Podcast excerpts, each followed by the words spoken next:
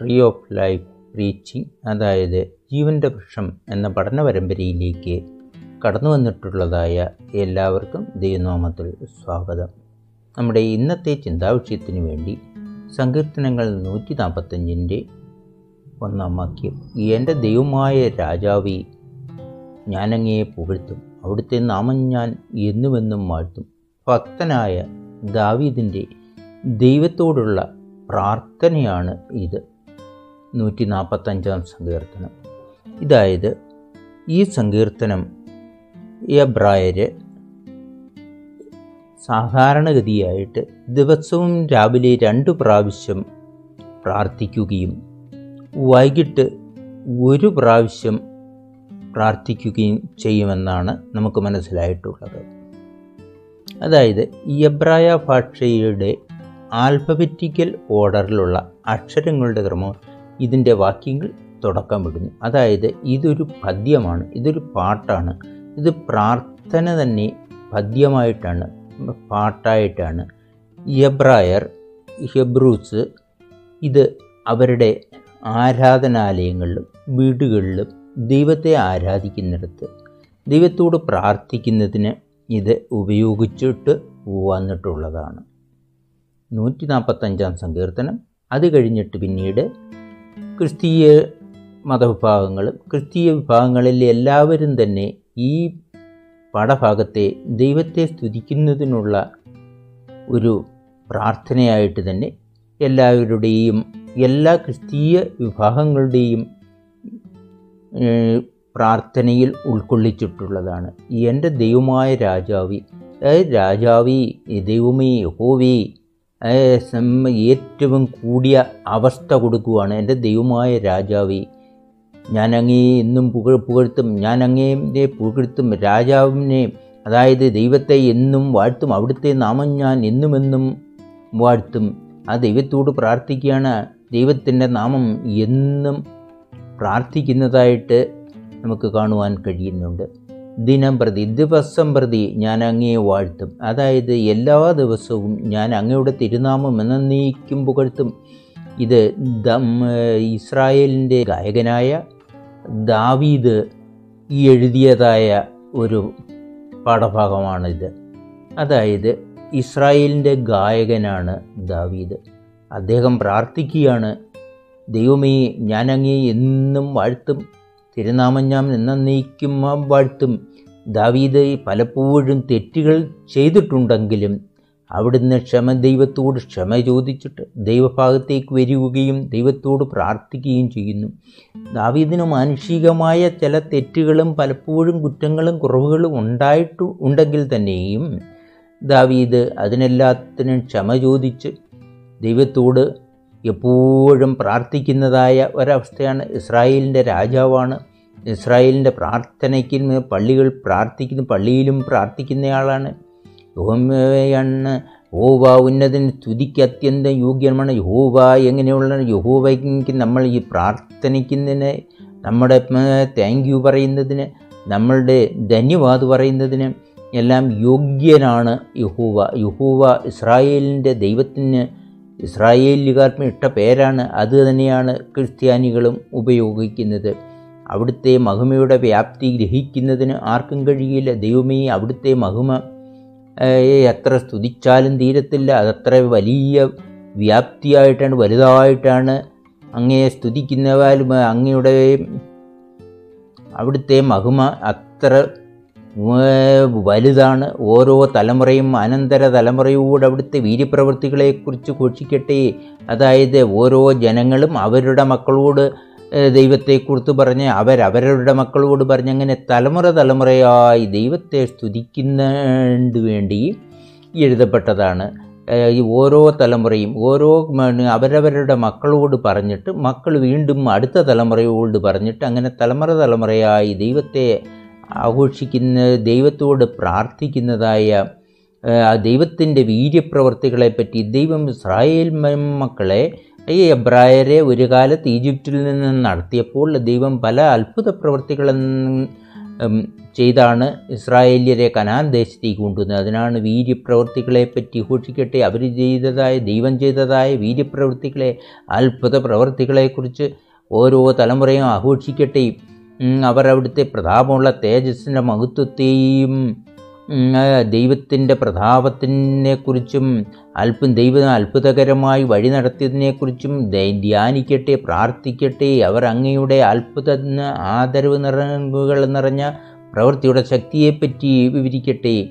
അങ്ങനെ ഓരോ ജനങ്ങളും അതായത് എബ്രായരെക്കുറിച്ച് പറഞ്ഞു അവർ ദൈവത്തെ ധന്യവാദം കൊടുത്തു? ദൈവത്തോട് പ്രാർത്ഥിച്ചു. ദൈവത്തോട് പ്രാർത്ഥിക്കുന്ന ദൈവത്തിന്റെ ശക്തിയെക്കുറിച്ച് ദൈവത്തിന്റെ പരസ്പരം വിവരിക്കട്ടും വിവരിക്കും.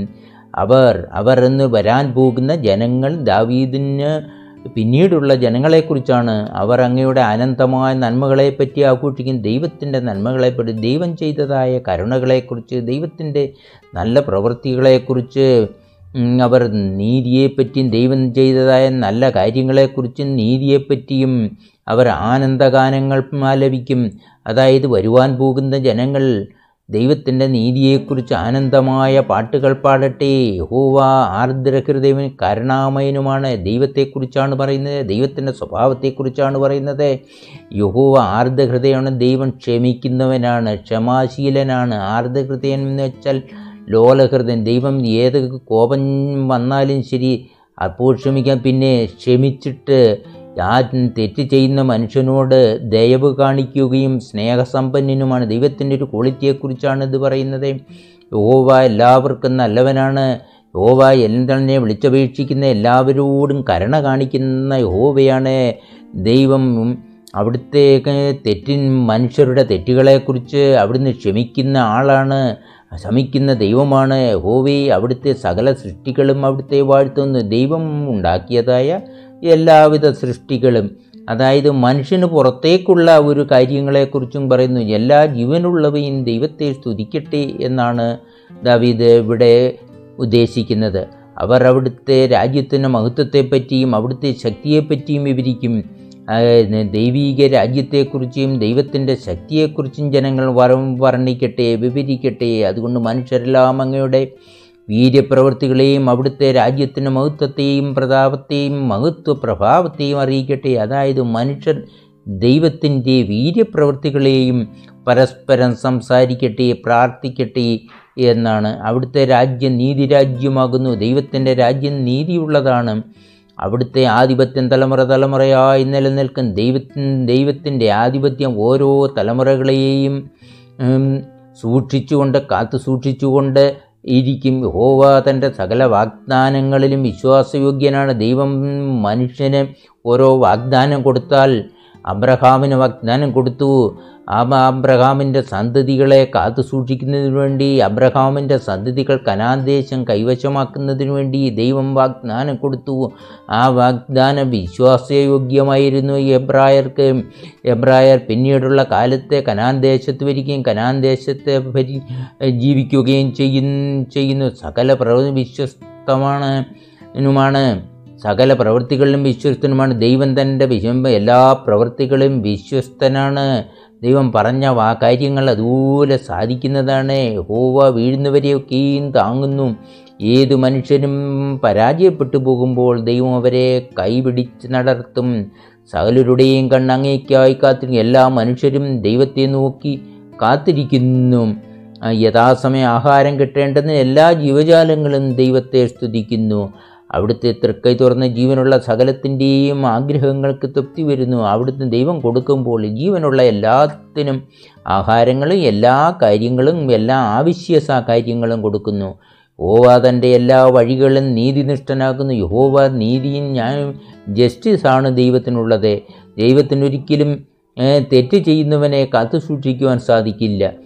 പിന്നെ അവസാനം അവൻ ക്ഷമി ക്ഷമ ചോദിക്കുകയാണെങ്കിൽ തെറ്റിനെ ഏറ്റുപറഞ്ഞ് ക്ഷമ ചോദിക്കുകയാണെങ്കിൽ അവന് രക്ഷ കിട്ടും യഹോവ തന്നെ വിളിച്ചപേക്ഷിക്കുന്ന എല്ലാവർക്കും സത്യസന്ധമായി വിളിച്ചപേക്ഷിക്കുന്ന എല്ലാവർക്കും പെട്ടെന്ന് അടുത്തു വരുന്നുണ്ട്. സമീപസ്ഥനാകുന്നു. യഹോവ സമീപസ്ഥനാകുന്നു. ദൈവത്തെ ഭയപ്പെടുന്നവരുടെ ആഗ്രഹങ്ങൾ ദൈവം സഫലമാക്കുന്നു. ദൈവത്തെ സ്നേഹിക്കുക ദൈവത്തെ ഭയപ്പെടുക ദൈവം തെറ്റ് ചെയ്താൽ ദൈവം ശിക്ഷിക്കും എന്നുള്ളതായ ഒരു ഭയം മനുഷ്യന് ഉണ്ടായിരിക്കേണ്ടതാണ്. അങ്ങനെ ദൈവത്തെ വിളിക്കുന്നതായ എല്ലാ ജനങ്ങളെയും ദൈവം കാത്തു സൂക്ഷിക്കും തന്നെ സ്നേഹിക്കുന്ന സകലരെയും യഹോവ സംരക്ഷിക്കുന്നു. അതായത് മനുഷ്യർ ദൈവത്തെ വിളിക്കുകയും യഹോവയെ ആരാധിക്കുകയും ചെയ്യുന്നവരെ ദൈവം കാത്തു സൂക്ഷിക്കും. എന്നാൽ സകല ദുഷ്ടരെയും അവിടുന്ന് നശിപ്പിക്കും. അതായത് ദുഷ്ടത ചെയ്യുന്നവൻ ഒരു ദുഷ്ടതയോ രണ്ട് ദുഷ്ടതയോ ഈ എത്രയെങ്കിലും ദുഷ്ടതയിൽ ദൈവത്തോട് ക്ഷമ ചോദിച്ച് അടുത്തു വരുന്നില്ല എങ്കിൽ ആ ദുഷ്ടതയിൽ തന്നെ അവൻ ചെയ്തു ചെയ്തു കൊണ്ട് അവസാനം മരിക്കുന്നതുവരെയും ദുഷ്ടം ദുഷ്ടത ചെയ്യുന്നവരെ ദൈവം നശിപ്പിക്കും എന്നാണ് നമുക്ക് മനസ്സിലാകുക ദാവീദ് പറയുകയാണ് എന്റെ വായ് ഹോവയുടെ സ്തുതിക്കുള്ള ഉയർത്തും ദാവീദ് പറയുന്നത് ദാവീദ് എപ്പോഴും ഹോവയെ സ്തുതിച്ചുകൊണ്ടിരിക്കും. സർവ ജീവജാലങ്ങളും അവിടുത്തെ വിശുദ്ധനാമത്തെ നീക്കും വാഴ്ത്തി എല്ലാ ജീവനുള്ളവയെയും ജീവത്തിൻ ജീവനുള്ളവയെല്ലാം ദൈവത്തെ വിശുദ്ധനാമത്തെ വാഴ്ത്തും. ഇത് ചില എഡീഷനുകളിൽ ഈ അവസാനത്തെ രണ്ട് വരി ഇല്ല എന്നാണ് നമുക്ക് മനസ്സിലാക്കുവാൻ കഴിയുന്നത്. എന്നാലും സർവ ജീവജാലങ്ങളും ദൈവത്തെ മനസ്സിൽ സ്തുതിക്കുന്നുണ്ടാകണം എന്നാണ് നമുക്ക് മനസ്സിലാകുന്നത്. നമ്മൾക്ക് ഇതിൽ നിന്നും മനസ്സിലാകുന്നത് നാം ജീവനുള്ളതായ സമയത്ത് എപ്പോഴും ദൈവത്തെ സ്തുതിച്ചുകൊണ്ട് ഇരിക്കണം. ദൈവം നമ്മളെ നടത്തുന്ന ഓരോ സ്റ്റെപ്പുകളും ഓരോ കാൽച്ചുവടുകളും നാം ദൈവത്തിന് ധന്യവാദം പറഞ്ഞുകൊണ്ട് നാം ദൈവത്തോട് ആരാധിച്ചുകൊണ്ട് നാം മുമ്പോട്ട് പോകണം. പുതിയ നിയമ കാലത്താണെങ്കിൽ പുതിയ നിയമകാലത്ത് ദൈവം തന്റെ പുത്രനായ യേശു ക്രിസ്തുവിനെ ഭൂമിയിലേക്ക് അയച്ചു. കഥ അതായത് തെറ്റ് ചെയ്യുന്നവർക്ക് ക്ഷമ കൊടുക്കേണ്ടതിനു വേണ്ടി ആ തെറ്റുകൾക്ക് പകരമായിട്ട് യേശു ക്രിസ്തു കുരിശിൽ മരിക്കുകയും പിന്നെ അടക്കം കഴിഞ്ഞിട്ട് മൂന്നാമത്തെ ദിവസം ഉയർത്തെഴുന്നേൽക്കുകയും ചെയ്തു. ഉയർത്തെഴുന്നേറ്റ് യേശു ക്രിസ്തു സ്വർഗത്തിലേക്ക് ആരോഹണം ചെയ്യുകയും ആ ആരോഹണം ചെയ്ത ദൈവം ദൈവ ദൈവപുത്രനായ യേശു ക്രിസ്തുവിനെ ആരാധിക്കുന്നവർക്ക് അതായത് തെറ്റുകൾ ക്ഷമിക്കുക ക്ഷമിക്കപ്പെടുകയും അവരുടെ കുറ്റങ്ങൾ കുറവുകൾ ക്ഷമയുള്ളതായി തരുകയും ദൈവം അവരോട് ക്ഷമിക്കുകയും ആ യേശു ക്രിസ്തുവിനെ വിശ്വസിക്കുന്നവരെ ദൈവം ക്ഷമിക്കുകയും അവരുടെ കുറ്റങ്ങൾ പാപമില്ലാതാക്കുകയും ചെയ്യും. പാപം മായ്ച്ചു കളയുമെന്നാണ് വിശുദ്ധ ബൈബിൾ രേഖപ്പെടുത്തുന്നത്. അങ്ങനെ മായ്ച്ചു കളഞ്ഞിട്ടുള്ളവർക്ക് പിന്നീട് മരണശേഷവും അവരുടെ ആത്മാക്കൾ ശാന്തിയിലും കഴിയുമെന്നാണ് നമുക്ക് മനസ്സിലാകുന്നത്. ബൈബിളിന്റെ മൊത്തത്തിലുള്ള ഇതിവൃത്തത്തിൽ നിന്നും ജീവിച്ചിരിക്കുമ്പോഴും ദൈവത്തെ ആരാധിക്കുന്നവരെ ദൈവം വഴി നടത്തും. മരണശേഷവും ശേഷവും അവരുടെ ആത്മാക്കൾക്ക് ശാന്തിയും സമാധാനവും കിട്ടും.